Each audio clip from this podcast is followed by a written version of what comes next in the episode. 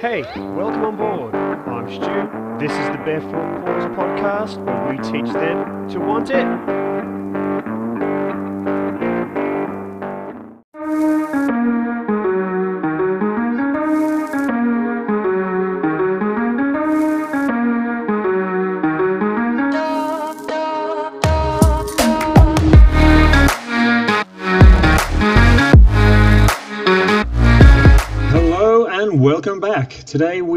Talking about babies and dogs. So, we've been through a couple of pregnancies. We've had the good fortune to be able to bring a couple of uh, pretty cool girls into the world, and we've also had some dogs that we've brought them home too. Now, one of the things that I've come across in my short time and heard about from my colleagues is the amount of issues that stem from dogs that have been in the household for a little while and then suddenly we bring a baby home. There's all sorts of conflicting situations. There's the lack of attention. There are the noisy toys. There's the food. There are full diapers. There is the constant and incessant screaming and crying of the babies. There's the increased tension in the home uh, because babies are inherently stressful. And there's loads of other lifestyle changes that occur, and quite often uh, dogs are suddenly left out in the lurch and they haven't been prepared for it. They haven't been prepared for it in many, many different ways, and this tends to lead to problems that we simply can't ignore anymore. So, I hope that you enjoy this. Whenever you've got any sort of questions or whatever, please do let me know because it's important that this is a two way street. I just can't speak to you live. All right, let's get into it.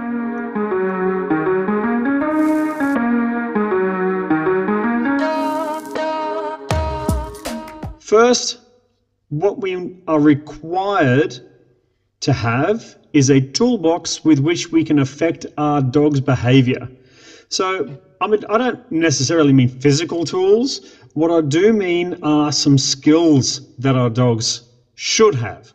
And the first skill that our dog needs to have when they come into our home is to learn how to be attentive to us when we want it but also based on the motivation that our dog wants to be attentive to us because they understand that's where their best possible chances for success lie. Now, that attention comes in a, a, a couple of different forms. First, our dogs need to know what to do.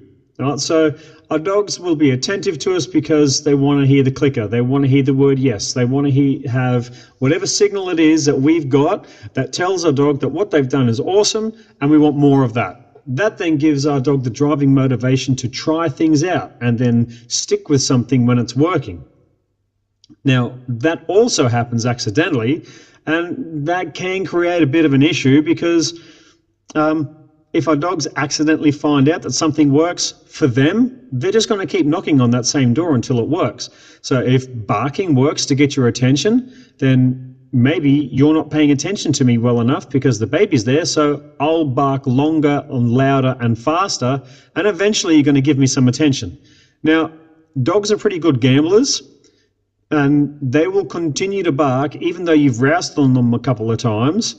At some point, you cave, the dog gets what they want, and now we have a problem behavior that's just suddenly been born based upon the relationship which was previously in place. So it can happen two ways. We can either intentionally and artificially teach our dogs that this is how you get your best life. Pay attention to me in this way by paying attention to this particular signal, like a clicker or a yes, that gets you what you want.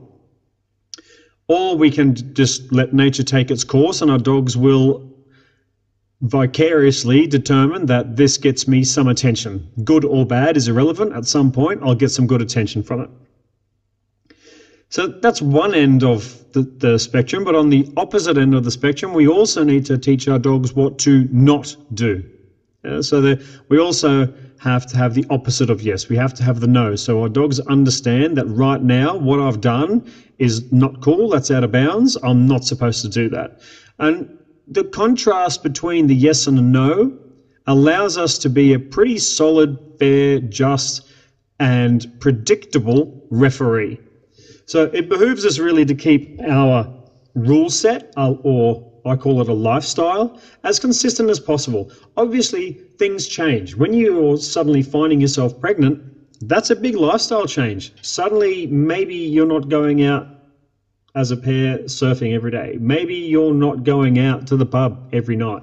Maybe you're not going out and doing this, that, or the other. Suddenly, you've got morning sickness. Suddenly, you've got um, uh, pregnancy induced diabetes or hypertension or all sorts of other things. Maybe as an upcoming dad, you are stressed out of your eyeballs because you feel that you're going to be the sole breadwinner and all the pressure is on you, and mum is just going to have a baby and she's going to be at home all the time, and you have to take care of that. Maybe there's mood swings. Maybe there's stress induced by all of those sorts of things are there are going to be lifestyle changes. Maybe everything's hunky dory, and one you're one of those those people who just takes it in their stride, and, and everything's fine.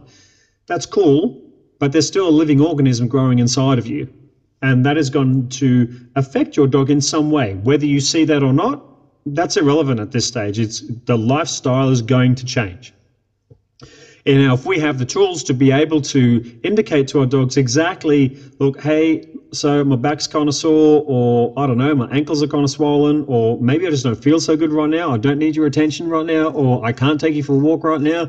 Those sorts of lifestyle things. Yeah, or do you know what? Even those funny things like, oh, I'm sorry, I meant to put your food in the food bowl, but I put other food in the food bowl, or I'll put your food instead of putting it in the food bowl, I'll put it in the fridge. Stuff happens. But as we become less predictable as the pregnancy goes through its trimesters, our dogs are left in the lurch and we tend to take that for granted and our dogs have to adapt in some way. And this episode really is about making sure that we can strategize and make it as easy and seamless as possible for our dogs to come on board with this brand new chapter and in our lives, which is supposed to be full of excitement, joy, and yeah, maybe some trepidation, but we don't need to bring that savage aspect into it.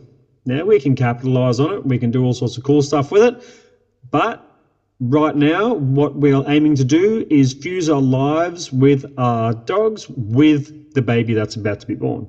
So, teaching a lifestyle ultimately comes down to teaching what to do and teaching what not to do. Thereby, what we're able to establish is some pretty firm sidelines on the game of life. So instead of having to play on every single uh, field available, now our dogs know, hey, do you know what? I just need to play on this one squash court, right? There are stone walls all around me.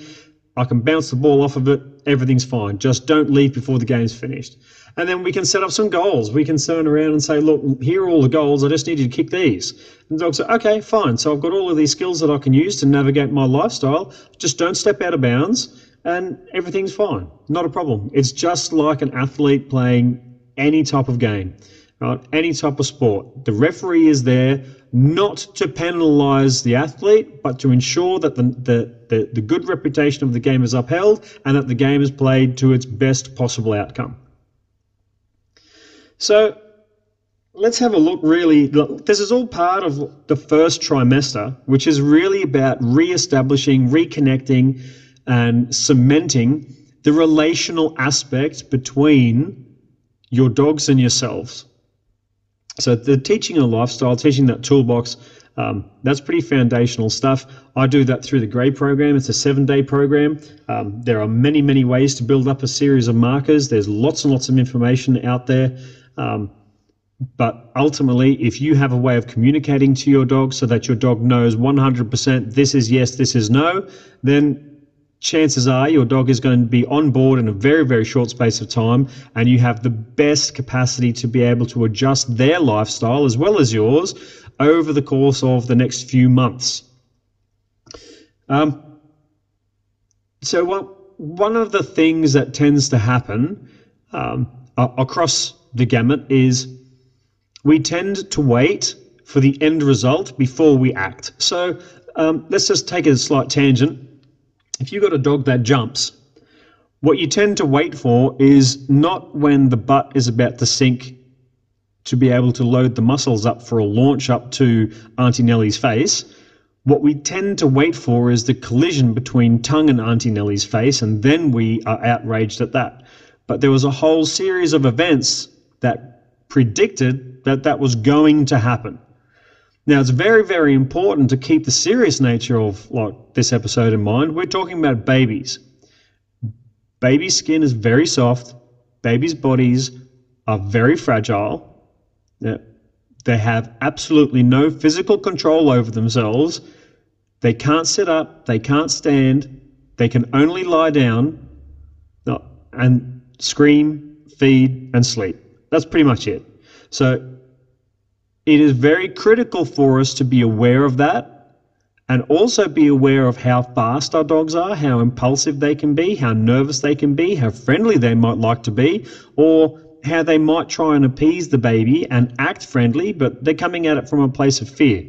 So it's very important that we start to really look at our dogs and learn to read their intentions rather than react to the end result.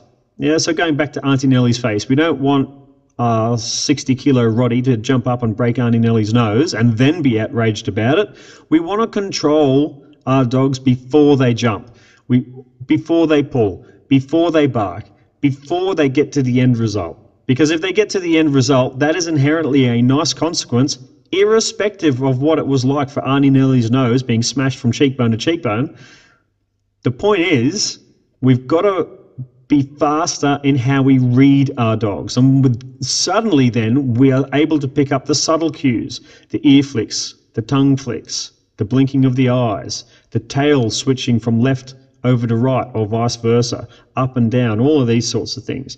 So maybe if we have a look at what some of these things mean. Now, when we're reading our dogs, things tend to happen very quickly. And this is why a lot of people need some professional help, a specialist who understands how to talk dog. So the lip licking. There's all sorts of different kinds of licking. It can be licking of the air, like with a very broad tongue that just pokes out the lips. It can be a big smacking lip that goes from one cheek to the next, cleaning out the whiskers, so to speak. It can be just a, a, a lollygag of a tongue that's suddenly hanging out and then just gets drawn back in over the nose. It can be a wetting of the nose. There's all sorts of things. But when a dog is nervous, that tongue tends to lick upwards around the nose and around where the whiskers tend to be. So there's a sign of nervous activity.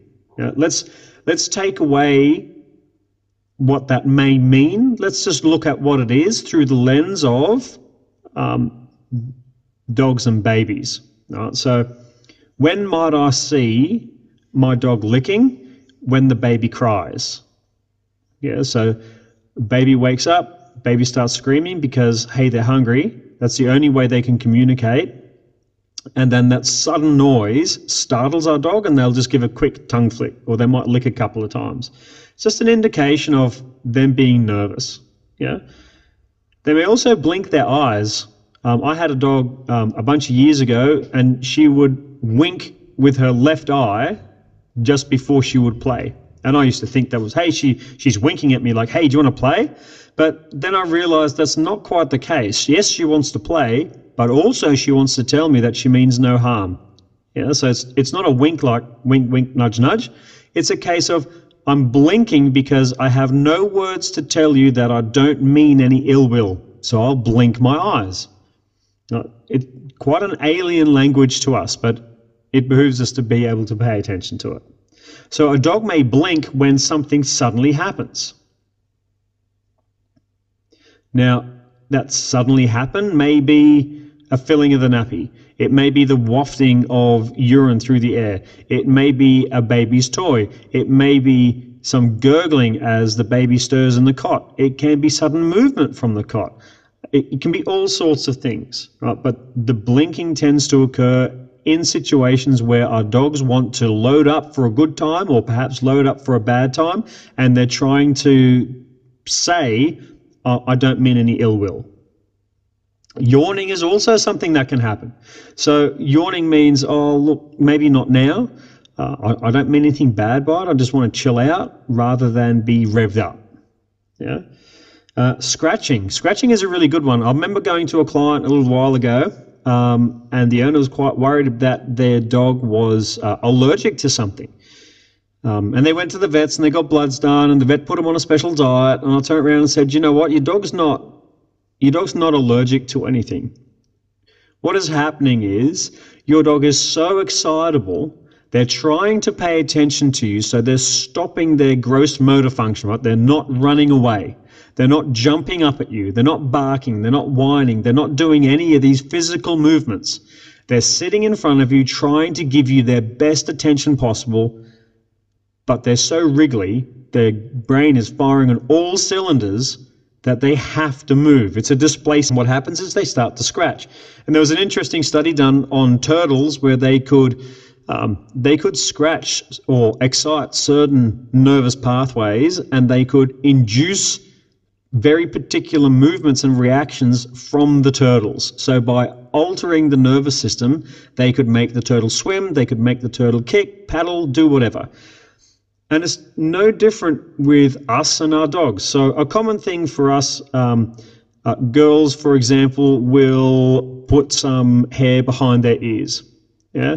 Um, some guys will rub their nose. Some people will lick their lips. Some people will pick something up in their hands and start playing with it. Um, I will tend to footy chew if I'm nervous or I'm excited. Right? There's, then if I've got some chewing gum, I chew fast and hard, um, much to the detriment of my wife. That for me is a displacement behavior. I want nothing more than to be doing something. So we start to manipulate things with our hands. We start to chew. We start to uh, fidget. We pick nails. We pick noses. We clap. We scratch our arms. We do all these sorts of things. And our dogs don't have the ability to do all of that. But what they will tend to do is they'll scratch their ears. They'll scratch their arms. They'll do whatever.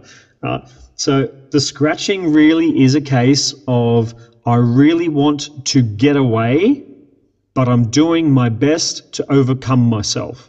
So it's, it's good for us to have a look at things like itching, especially when uh, the baby is starting to crawl, baby's getting a little bit close, either to the dog, the dog's bed, or the dog's food bowl, a dog toy, whatever it is, something that is connected to your dog. And your baby gets close and your dog doesn't really want to go away, they're doing their best to be civil and they'll start to scratch because they want to do something and they're over deject and support your dog and bring your baby back to safety. The ears are a good one.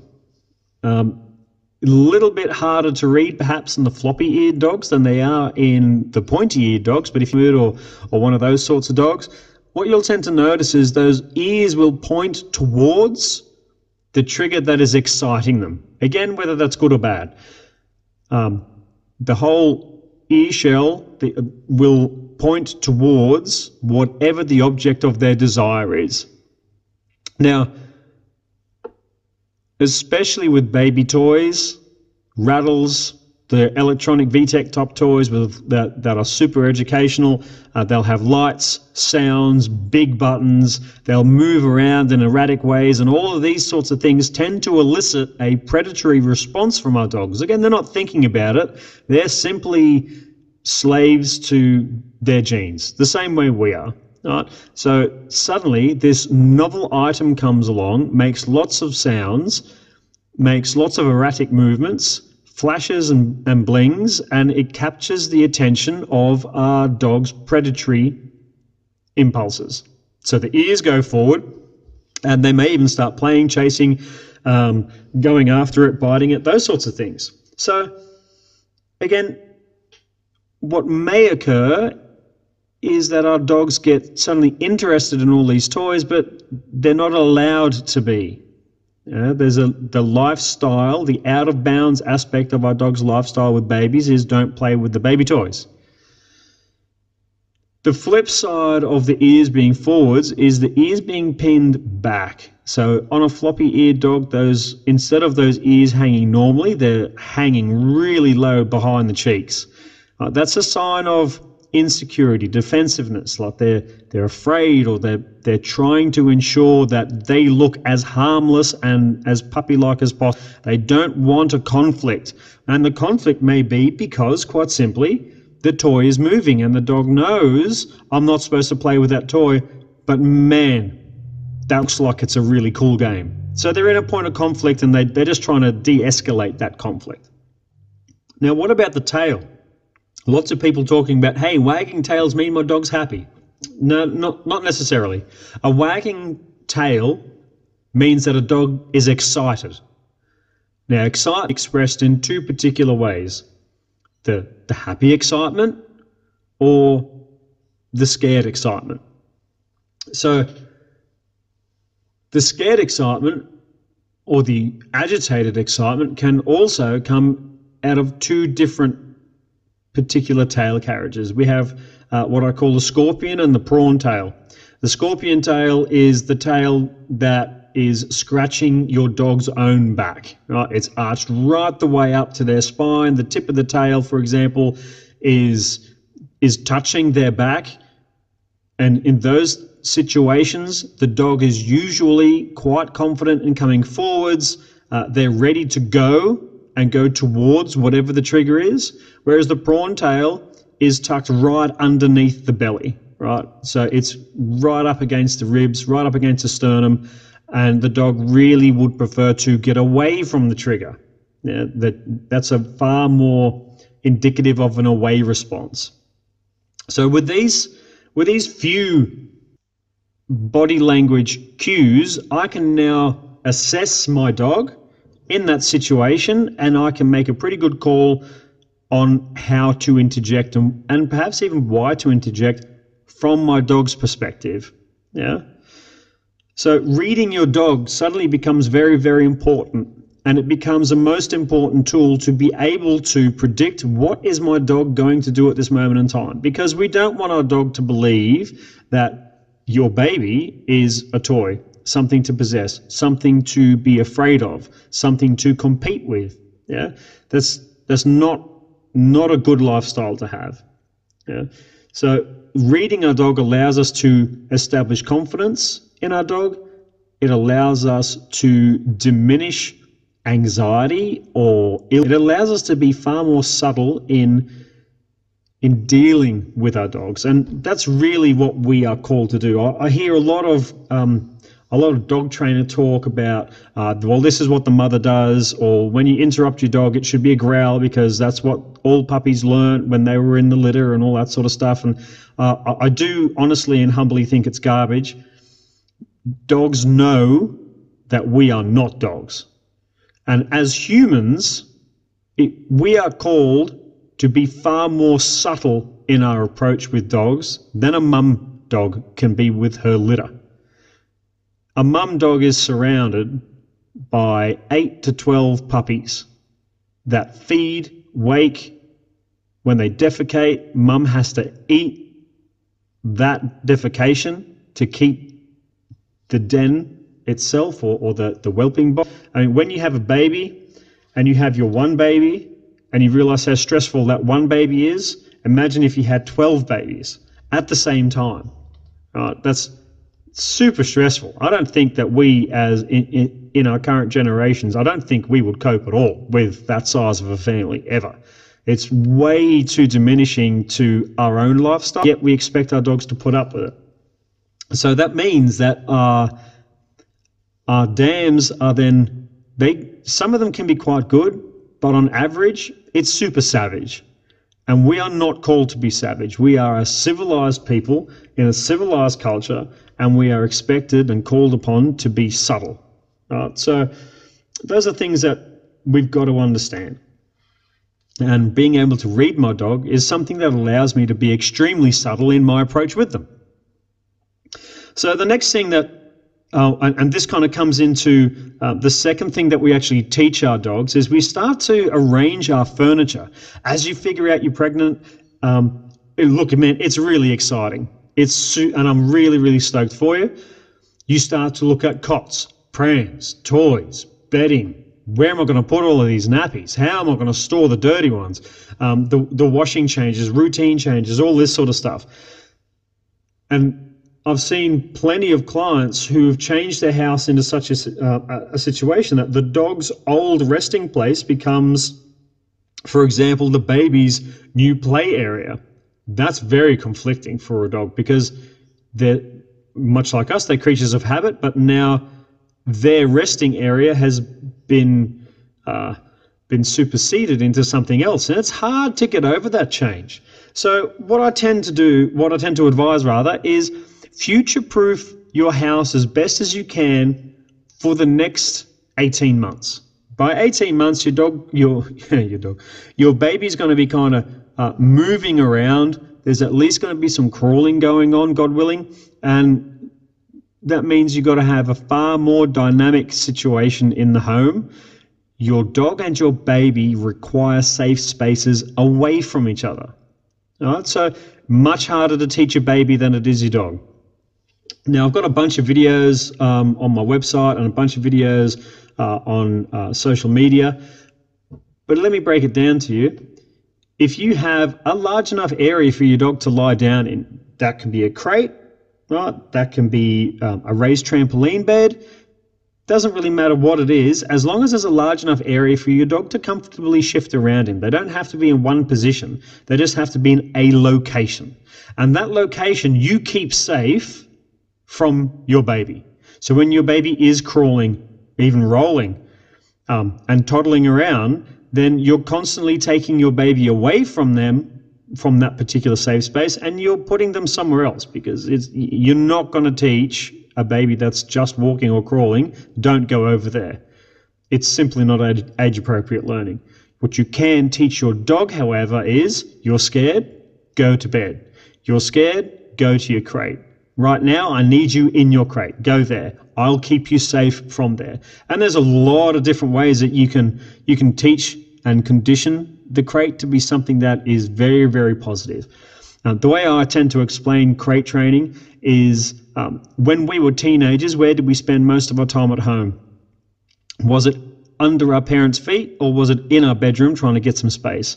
Um, I certainly know what it was like for me, and I was in my bedroom predominantly when I was home. I didn't want to be with my parents, I wanted to be doing other things, blah, blah, blah, blah, blah. So the crate is a way for your dog to be able to um, extricate themselves from the family dynamics, put themselves into a position where they cannot be accessed by things that would trigger them. Suddenly, you get the mop out, you get the broom out, you get the vacuum cleaner out. What does your dog do? They go to their crate instead of fighting the, the broom, fighting the vacuum cleaner, whatever it is. They, they have a skill where they can go to somewhere to avoid confrontation. They can also go there when they've got a headache, when they've got a sore leg, when they've got a cracked nail, when they've got a toothache, when they've got a migraine. Dogs get all these sorts of things, and we can't see them. But our dog obviously is suffering from something. So they suddenly have the agency to put themselves in a position where they can be safe from whatever. Doesn't matter whether it's real or perceived, but they have this perception that there's a threat to their comfort there, so they can move into the crate. Wonderful. Now they don't have to worry about anything. Putting a dog into a crate is ultimately extremely freeing for them. And crates have been given such a bad name over a very short period of time, and they really are a beautiful, subtle, wonderful way of managing all sorts of problems. And even if you don't have a problem dog, it eliminates an extra layer of fear from your dog and adds an extra layer of comfort. And it doesn't matter how good or bad your dog is, uh, having a crate there that is well conditioned, it gives them a safe space to go. And an extra safe space always makes us feel better. Right, so, apart from the uh, a crate or a bed, I also tend to advise baby gates. Uh, I've seen some homes that have baby gated pretty much everything because there's been stairways all over the shop. And again, if you future proof your house now, because your baby will roll around when you least expect it, and the last thing you want is for them to roll down a couple of stairs that lead into your lounge room from the living room, for example. Or you don't want them sliding off the back deck or the balcony or the stairwell, whatever it is. If we have baby gates set up, suddenly we can take a large open plan house, for example, and we can put in safety measures to keep our toddler safe from the stairs, from the kitchen. We can keep our dogs safe while they're eating.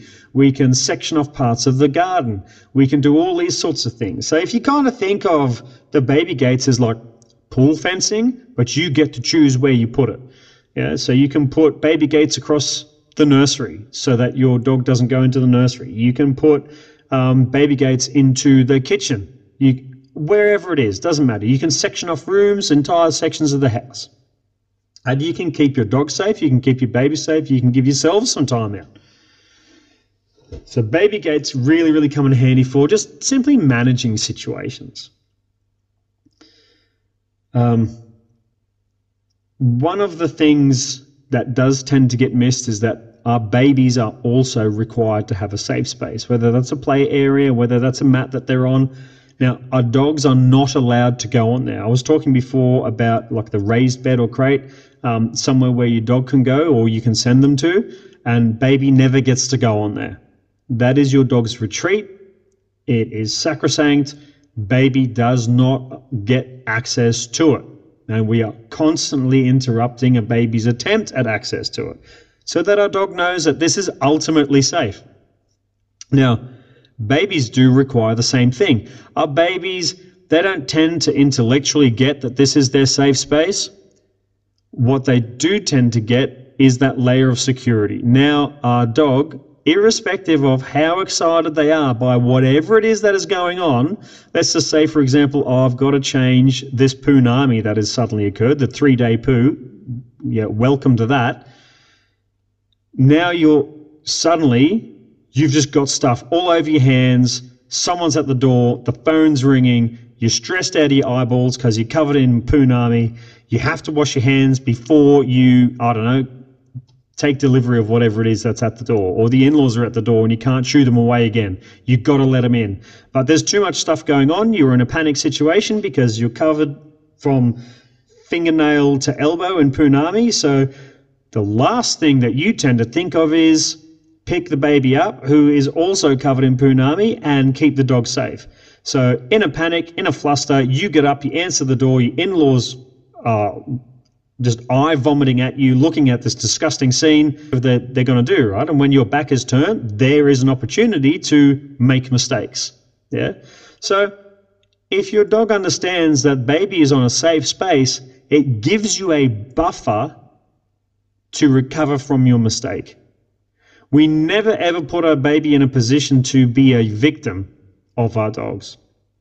To go a little bit more seriously, the age range of 0 to 4 is the most at risk category of dog bites. And the vast majority of dog bites don't occur from strange dogs out in public, they occur from familiar dogs in the, fam- in the familial home right? So that includes um, extended family, going to uncles, aunts, nans, and pops. So even though I have done a good job at training my dog to stay off the baby safe area for a bunch of time, I'm monitoring 100% of it. I can move away and I can create distance between myself and baby and myself and dog, but I'm in the same room. I'm in the same location. I've got eyes on all the time and I can interact and I can interrupt and I can affect good and bad decisions. And that's what's really important. Even in a case where I make a mistake and I suddenly just I have a brain fart and I'm doing something that is unsafe, like going to answer the door while I'm covered in punami and my dog is sitting there licking their chops because the baby is covered in punami and well that's just overly interesting it gives me a buffer and time to recover from my mistakes. And later on down the track, when our dogs are well behaved and they're well trained, then suddenly I can do things with my dog, like put them to, like send them to their crate, send them to their place. And then my dog knows, okay, I'll just stay here until I'm called off. And that allows me to go and answer the door and have a much greater buffer in time. Yeah. So baby and dog safe spaces save lives. Okay. And even though our babies aren't intellectually learning right now, there, there are things that are being imprinted in our babies that will echo for life. And the last thing we need is something ridiculously um, freaky to happen and to create a fear of dogs in our in our babies, or for our dog to be traumatized by something. There's a buffer for control, gives you a buffer to recover from your mistakes. You can be dry, he- dry heaving down the toilet as you're covered in a punami, whatever it is, but you now have some safety mechanisms in place. Yeah. Um, the last thing that I would tend to introduce in the first trimester is uh, relaxation and excitement protocols. So there's this thing called conditioned relaxation. Um, now, I am kind of sought motivation and inspiration from um, a very good uh, trainer called Casey Cover. She has a conditioned relaxation protocol, which I think is really good. Um, and I use a combination of it and positional force relaxation. Sounds really bizarre, but you can actually compel your dog to be relaxed. Um, it's not quite as straightforward as that, but I'm hoping that you get the meaning. By using touch and massage and um, some patience, we can get our dogs essentially to relax on command. Chill out, okay. So, by being able to get my dog to relax on command, if they're suddenly getting super pumped because baby's screaming and I'm covered in puke and I'm yelling upstairs, I need some wipes and all sorts of things are going wrong. And what's my dog going to do? Jump up and bark and carry on like a Fruit Loop? Well, all of a sudden I can say, chill out. And my dog says, okay. And they go and chill out. Now, think of it like this it's like dropping gears so that you can get more control out of your car heading up to a roundabout or a set of lights. It's like going down through the gears. Yeah. So if anyone drives a manual, you'll get that. If you drive an automatic, pff, whatever. There's also the opposite end of the spectrum. There is excitement. So that's gameplay. So whether that's roughhousing with your dog and using your hands and elbows and wrestling with them, getting them in headlocks and all sorts of stuff, and having your dog jump all over you, whether that's using a tug toy or a flirt pole or a spring pole, whether that's using tennis balls, whatever that is, well, in that that first trimester is being able to teach a dog to get excited and give them a window of opportunity for them to be able to go right now I can get all of my dog stuff out. This is the opportunity I've been waiting for. This is when I get to hammer on and they can be a dog they can get all of that stuff out. This is my time to have, have fun with the punching bag. And then on opposite end of that we have well now I'm going to have some structured relaxation. And the disparity between relaxation and excitement is what allows our dogs to enjoy a broad spectrum between sleep and being excited, and excited at the utmost level that our dogs can be excited. Otherwise, what tends to happen is my dog is either sleeping or they're high on five coffees. That's what I tend to see a lot of. Dogs that wake up and they're pinging off the walls. That is really hard to deal with at any time when you're pregnant, it becomes hard. When you're doing your one o'clock, three o'clock, five o'clock feeds in the morning, and you get maybe 30 minutes of sleep in between those, suddenly the dog becomes very, very disposable. Yeah. So that's where I'm kind of heading with this is that this is really important to be able to teach your dog to self-regulate their emotions so that they can remain calm as possible. They're still living beings just like you and me. They're, they're going to have brain farts, they're going to make mistakes, but we can set them up to be as successful as possible. Uh, uh, now, that kind of sums up the first trimester. And it's really important for us to, as soon as we're pregnant and I've got a dog, look, everything's fine until it's not. And the issue is that we want to prevent the severity of when it's not okay. The worst thing that I want to have with a dog at home and a baby is my dog barks and they wake the baby up because I was playing tug with them or because I was doing some fun training with them and my dog went nuts. That would be an ideal situation. What I don't want is for my dog to be clawing at my baby. Hey, wake up. Hey, what's this cot? Can I jump in it? Or do I knock it over? Those sorts of things. So the first trimester allows me to alter lifestyle situations so my dog starts to get on board with the changes that are about to happen. Yeah. It's also another angle for me as a parent to be able to learn to future proof my home.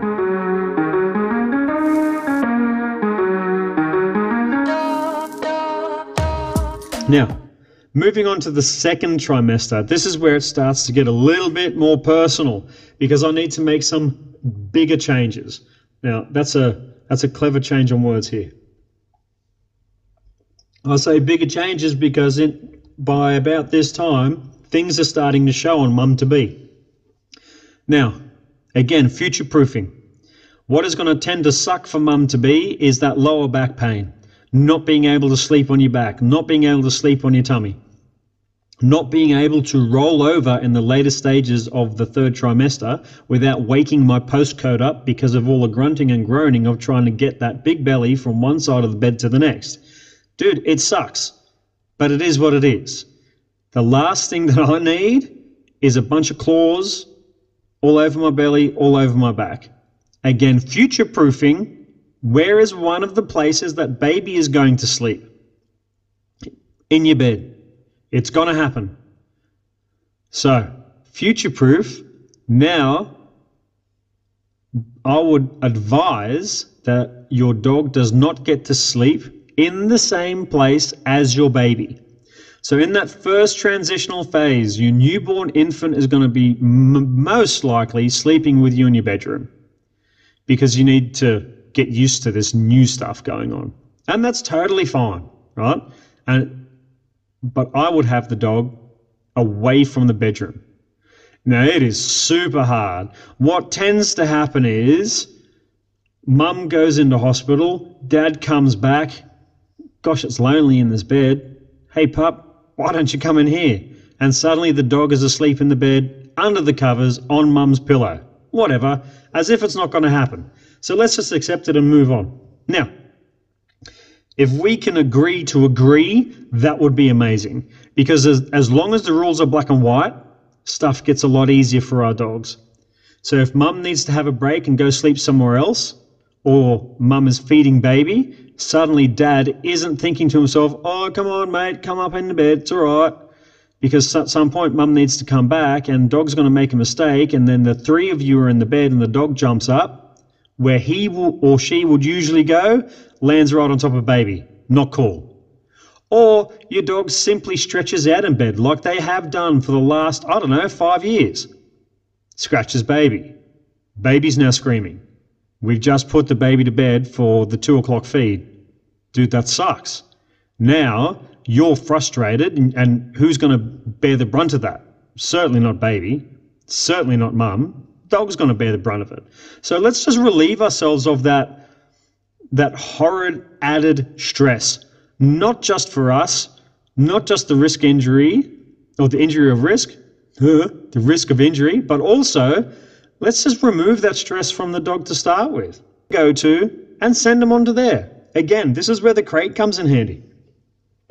One of the things that I tend to advise as well, I'm fairly draconian on this, is your dog does not get access to the nursery ever, period. What we don't need is for little accidents to occur. Because when you start putting the nursery in, new smells, talcum powder, dirty nappies, clean nappies, all these sorts of things are all very interesting. And some dogs will simply mark territory that is within their territory but novel. So they'll wee on stuff, they'll pick stuff up when they don't have hands. So they'll pick stuff up with their mouth. They'll break stuff. They'll rip through those alcohol wipes. They'll have talcum powder all over your nursery. They'll jump up into the cot. They'll do all sorts of horrible stuff in a moment in time where you just don't need it. Right? So what I would also tend to advise is the nursery will kind of turn into a bit of a feeding area for mum and baby. So as nice as it is to get some touch time with someone who's awake during feeding time, like your dog, do it in the lounge room. Don't do it in the nursery.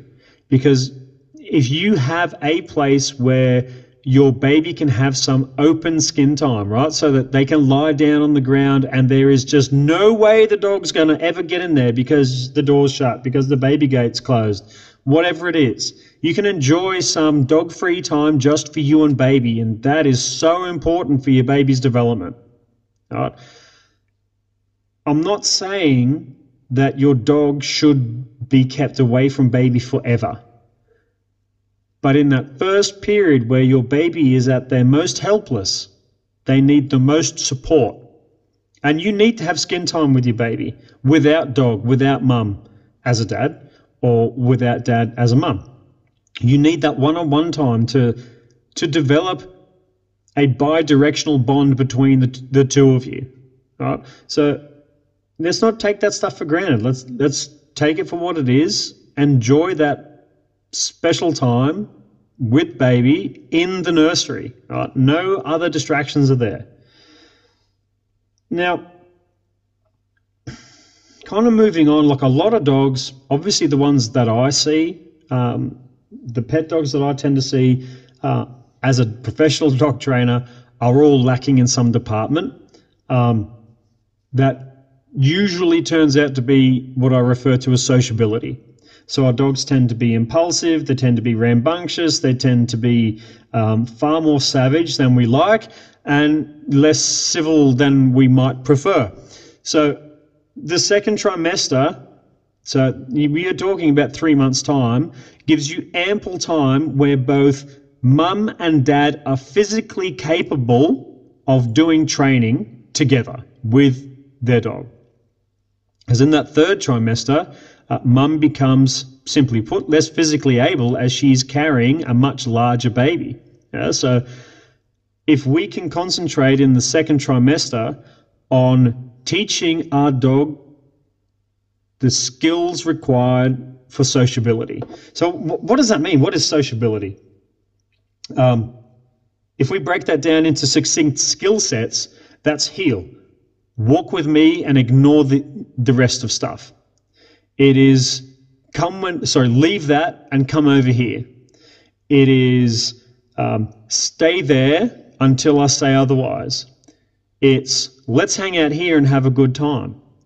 Right, so there are a foundational four aspect skills that we teach our dogs, and we teach our dogs those in a variety of different locations. So that starts in the home, it moves out to the yard, it moves out to my neighborhood. It, then we start taking it on excursions and we go into novel places, be that a fire trail, a bush track, um, whether we go mountain biking, paddleboarding, whether we go out to the beach, out to cafes. It doesn't matter what your lifestyle is, but we move those social skills out into the real world.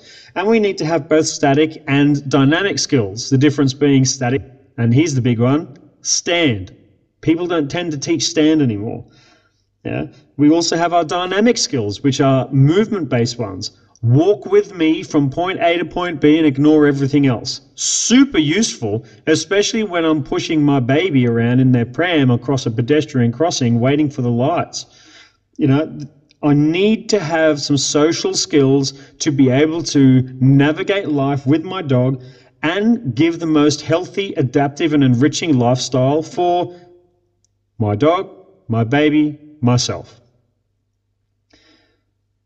Now, sociability, those skills, I mean, those foundation four, I teach it in a 60 day program. That's, that's around about um, nine weeks. So that's not the full trimester, but it certainly gives you a buffer. Social skills are extremely important.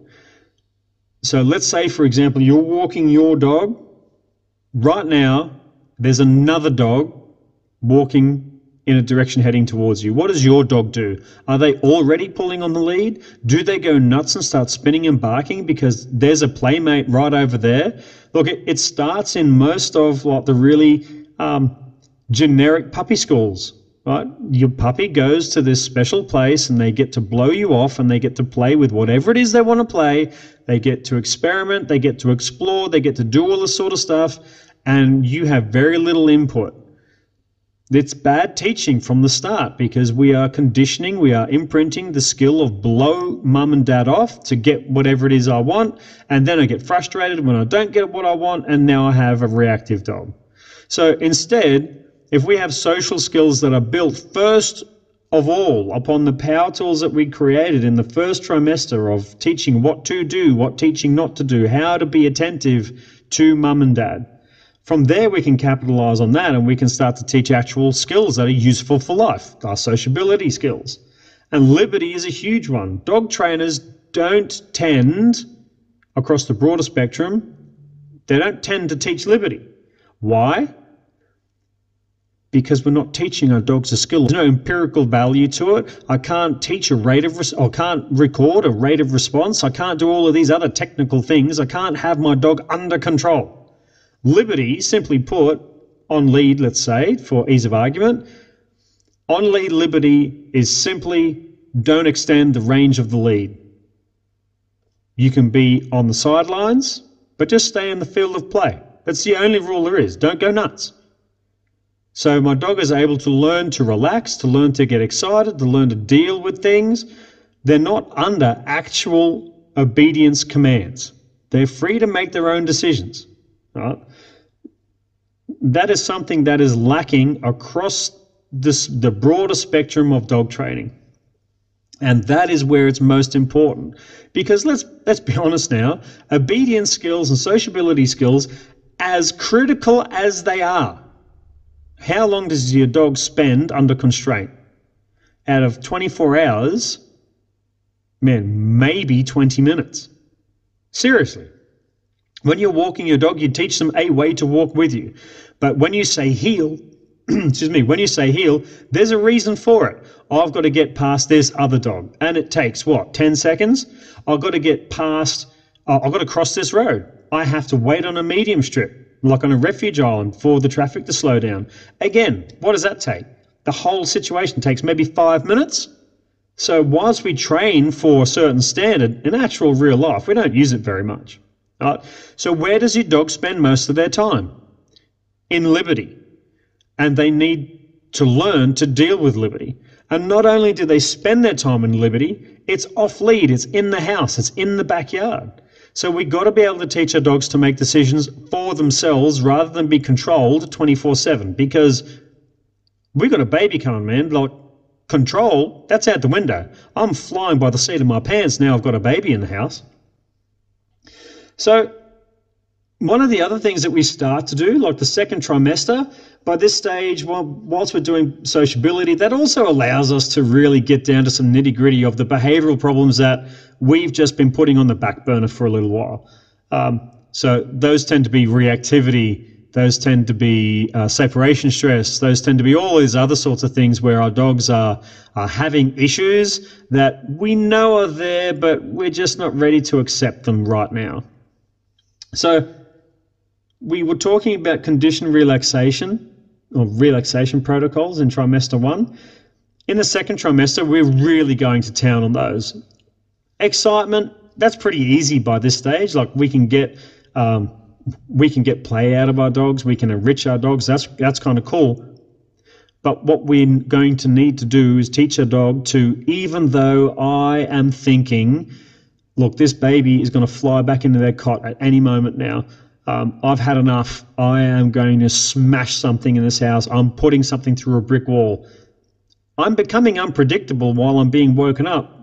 When I say I, um, I'm, t- I'm putting the mum's hat on here because let's be honest, guys, it's mum who's going to do 90, 98% of the work. We're just there when we happen to wake up of a night time. But what we need to do for our dogs is to have them be able to maintain a sense of relaxation when the baby toys are going nuts, when I walk on um, that nappy that I forgot to pick up, damn it, and it's full of stuff, and now I'm cursing because I've got stuff all over my foot, or um, all these other things that, that just tend to happen when I've got a baby in the house. And they tend to be chaotic, they tend to be gross, um, they tend to be smelly, they tend to be noisy. But if I can teach my dog to endure that So if you go back to episode one, these are, are cortisol releasing events. If I can raise the level at which my dog reacts to that cortisol level, then I'm keeping my dog calmer for longer. Again, crate training, place training, beautiful vehicles to be able to teach my dog to endure the nasty to get to the nice. Yeah. Um, so baby sounds, that's a huge one. Babies can scream for such a long time. Yeah, they really can, and it is it is grating from more than one particular angle. One baby screaming, baby screams, man, that's that's nuts. If it's not my baby and they're screaming, I have the freedom to get up and walk away. If it's my baby that's screaming, I don't have the freedom to get up and walk away. I've got to deal with it. As a dad, I want to solve it. Yeah, good luck. I can't solve it because I don't know what's wrong. Now, the baby has been introduced into the family unit. As far as the dog is concerned, they don't care. The baby's here. So they become part of the family unit. Doesn't mean our dogs are necessarily going to like that constant and incessant screaming every two hours for a feed. Yeah. So I can take that baby scream and I can start to reprogram it to increase the amount of relaxation that our dogs can maintain. Now, this is where uh, box training, um, so uh, Pat Stewart from, um, oh, don't butcher it, Stu, from Opera and Canine, um, he released on the podcast that he does with Glenn called the Canine Paradigm, uh, episode four, they released an episode um, called The Box. And it is all about this wonderful way of being able to um, get your dog to essentially indicate on some sort of an article. But along the way, you are able to teach your dog to be emotionally resilient. And that's what I tend to use it for in my sociability programs, or in the more pertinent cases such as this, we use box feeding to be able to teach our dog to use babies' screams as a way of getting something nice. Again, enduring the nasty to get to the nice. That kind of sums up the second trimester, which is really about assessing behavioral needs as well as increasing the sociability of our dogs um, and making some some more uh, semi-permanent changes to our home layout.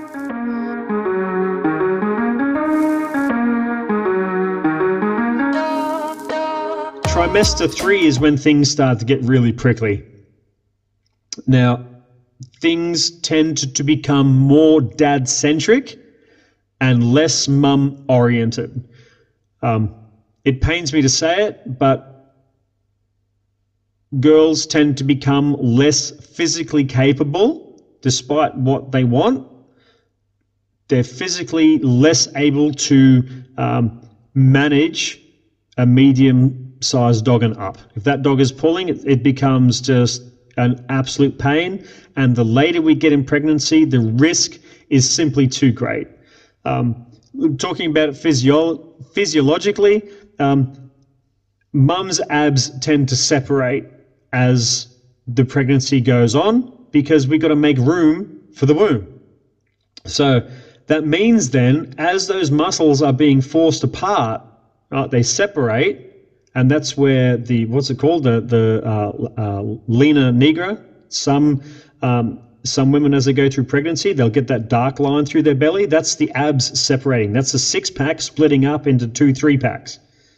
Right? So as as the female body is adapting to the pregnancy and its temporary nature, the body, the center of gravity changes, um, strength changes, the bending moments change, all sorts of things are changing, but it's only for a, a temporary amount of time. Right? And as we get further and further into it, I mean, we got contractions, we got uh, Braxton Hicks, we got all sorts of other things that are happening in the female body, right? But it is me. It, what it really means is as we get further on, it becomes riskier and riskier for mum to be training, walking, running with our dogs, right? So dad must take over and put the dad hat on. Because especially when mum comes back from giving birth, man, there's a long recovery period until the body is, is fully healed, right? I, I, I know this sounds kind of scary, but hey, I'm allowed to say that because I'm a dad, I'm not a mum. And I'm allowed to prep dads up for the things that are about to happen. And it's fairly common for us blokes to, do you know what? She'll sort it out. She'll be right. And um, she's my mum and, and everything's going to be fine. And well, that's just bogus. Uh, we have to put on our dad hat and we have to take on a servant leadership model. I have to serve my wife in the best way possible. And that means that right now, at the very latest, I've got to start doing stuff with the dog. Right? It also is a beautiful time to be able to establish a far better relationship, a far more meaningful relationship with our dogs. And not all cases are like that. A lot of times, like the relationship is, is in a pretty good state. But we are also strategically fading mum out of the situation so that our dog is then able to deal with the isolation from mum. Because it's going to happen. Even if you have a home birth, sorry, dog shouldn't be at the birth. Right? That is a time for mum and dad to be together, for dad to be supporting mum, and to be concentrating on that. So we start to phase mum out of whatever it is that is going on there, right? You can still hang out, you can still have the fun, but dad is becoming primary caretaker of that dog or your dogs, however the case may be. It's also a good idea to start looking at pet care situations during that third trimester because it may be that you guys decide, hey, this has been like a really cool thing. We just want a couple of weeks on our own, or I want a couple of nights on my, my own with my wife and my son slash daughter, whatever. You just want that bonding time together. And that's totally cool heaven forbid, you may need to have some extra time under observation in hospital. Now, that means mum's away, baby's away, uh, and dad's going to be in hospital for some time. You know, th- these sorts of things happen. So it behooves us to have some sort of pet care fallbacks. Right? So that means that you could have a dog walker, you could have a pet sitter, you could have uh, a close friend, a close and trusted friend or family member that is dog savvy that can take care of your dog for a, period of time. Whether that means that you put your dog in a kennel or a pet resort, whether that means daycare for your dog, those sorts of things, just to be able to keep your dog's life ticking over into in what will then be normality, but what is n- now starting to change from the normal lifestyle. Yeah. It is also a time where even though I've just said that we, we have some emergency um, fallbacks, some plan Bs in place, like, oh man, like I've, I've got to go back into hospital. Um, baby's got uh, jaundice. Uh, mum's um, are recovering from birth, so she's under obs and they're going to be there for the next couple of nights. Hey, can you feed and water my dog for me? Can you walk my dog for me? Or, hey, mum, hey, dad, can you take care of my dog for me? Because we've got this stuff going on. People aren't going to refuse it but now is the time to introduce it. So rather than just go cold turkey and make it happen, we set our dog up to be successful. We set our uh, our trusted ones, our support network up. We we do it a couple of times, you know, so that it's not suddenly just oh I'm here now. What does this mean? And we also even in the home we start to add in a degree of separation to our dogs, meaning that even though our dogs are around um, for example, they just don't come up on the lounge tonight. We're not going to let them come up on the lounge tonight. Our dog is going to have to deal with a bunch of different adversity sources. So we can start to manufacture those. And if you've got a dog that like, really likes to cuddle up on the lounge, do you know what? Sometimes it's when baby comes along, it's, it's not going to be possible to do so. So set your dog up to be successful then, now. Also, some isolation. It is okay for your dog to be in the backyard while you're in the front yard. It is okay for your dog not to be in the toilet with you while you're going to the toilet. It is okay for you to have some isolation from your dog. Your dog must be able to deal with isolation. Uh, um, doesn't matter whether you would normally walk, work from home. It doesn't matter if you are a stay at home parent. It doesn't matter from your perspective. What matters is from your dog's perspective that they can endure isolation. They are not genetically geared up to be isolated from, from their familial pack. We have to teach that. That's an artificial skill that they are not born with. It's not innate. So they need to learn that skill. And we can start doing that in the second trimester. And by the time baby comes along, it's old hat. The skill's there, and there's no real drama about it.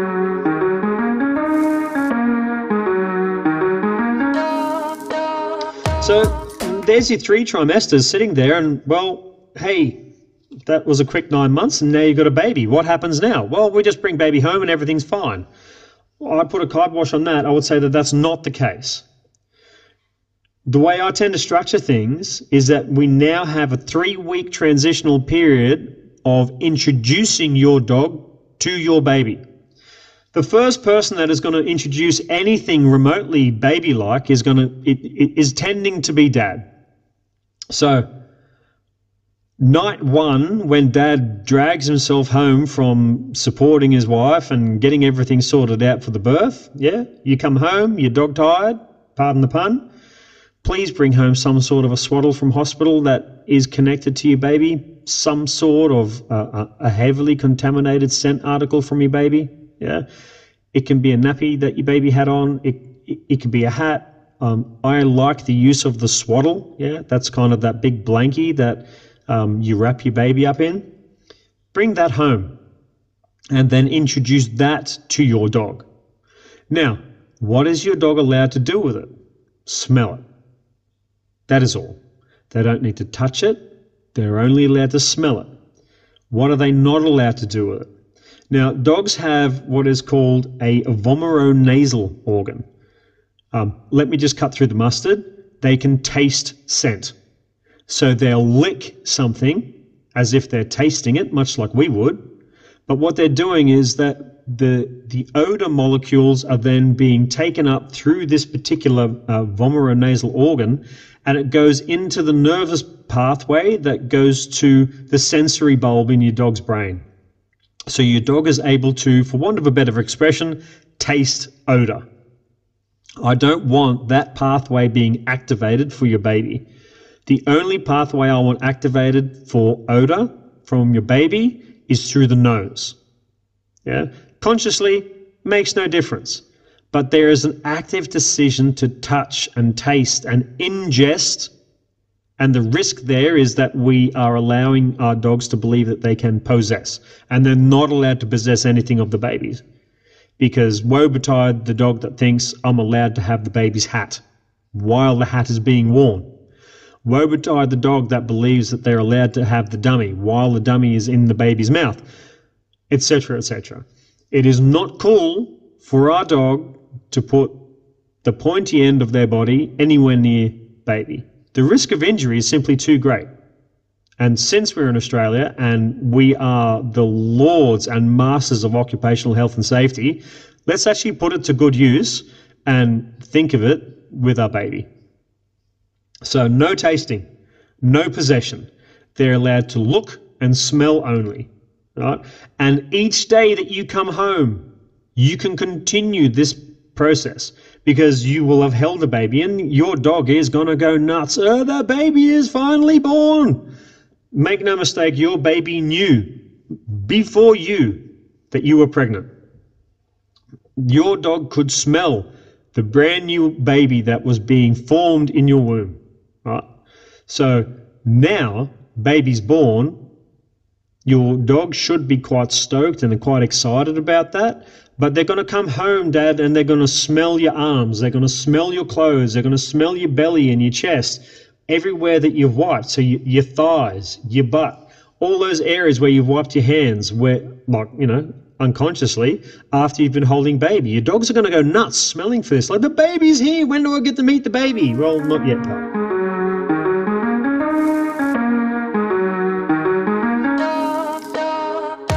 So usually in week one, all being well, mum and baby also work their way back into the home. But we have isolation between baby and dog. That means that baby and dog don't get to physically meet. They are never in the same room. right? Think back to what we were talking about before between uh, the nursery and all those sorts of places. Uh, we don't have a situation whereby accidents can happen. Because, look, I've been there. I know what it's like. You're holding baby and suddenly you're asleep. Next thing you know, your dog's there licking baby. Look, whatever. We don't want the risk of things to happen later on down the track. So we very safely, very strategically manage the relationship and we manage risks as best as we possibly can. We make everything go from success to success. Now, so week two, dog and baby can be in the same room. So now we're introducing a different sense to our dogs. The first sense that we introduced to our dogs was their nose. The most powerful organ that they have to sense and, and deal with the outside world is their nose. Now, we are starting to introduce sight. Now our dog can see baby in the same room. We can get close. Your dog is allowed to, I don't care, jump up into your lap and see the baby. What are they not allowed to do? They are not allowed to touch baby. They're not allowed to nuzzle. They're not allowed to muzzle. They're not allowed to lick. They're not allowed to paw. Right? So do your best to manage that and to teach that. Just for the first instance. It's only going to last a week.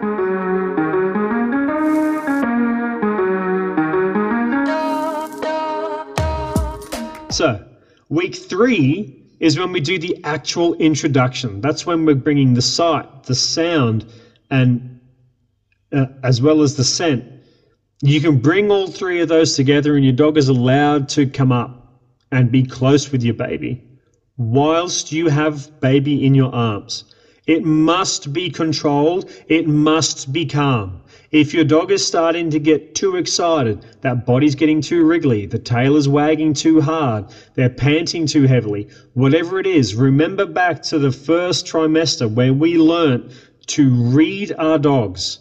We do not wait for the end result of my dog jumping up on me with those unclipped nails and scratching baby's face. And now we've got a hospital admission for an open gash accidents happen and that's what, what, what this is truly about is preventing accidents from creating something drastic and making sure that the introduction is as seamless as possible. It really isn't a lot of work yeah?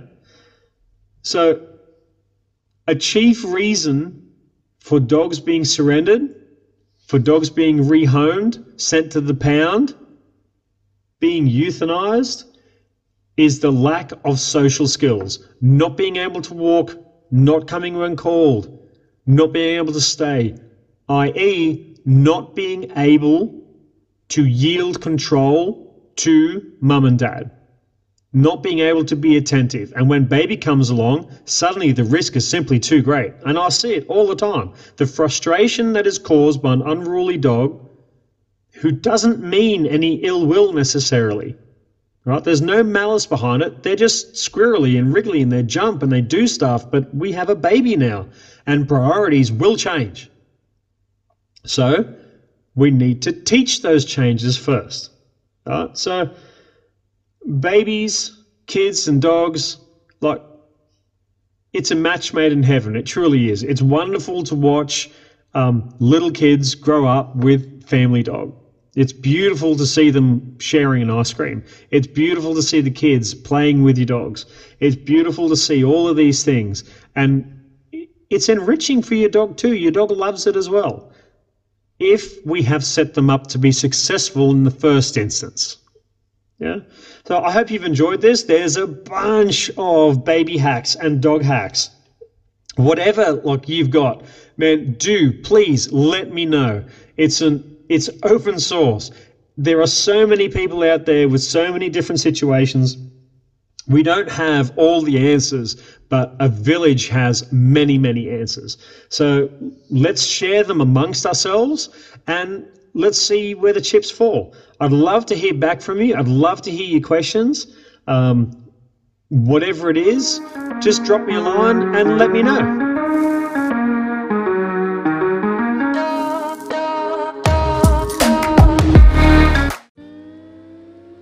Don't forget to teach them to want it, and when you need it, there's no doubt about it. So please do like, rate, subscribe, and share this on an app of your choice. And don't forget to especially use your voice now. If you want a question answered, if you want to give some feedback, I would love to hear from it. You can contact me at barefootpaws at mail.com. That's barefoot all one word, at mail, M-A-I-L dot com. You can find me on the web, you can find me on Facebook, and you can find me on Instagram. I'd love to hear from you.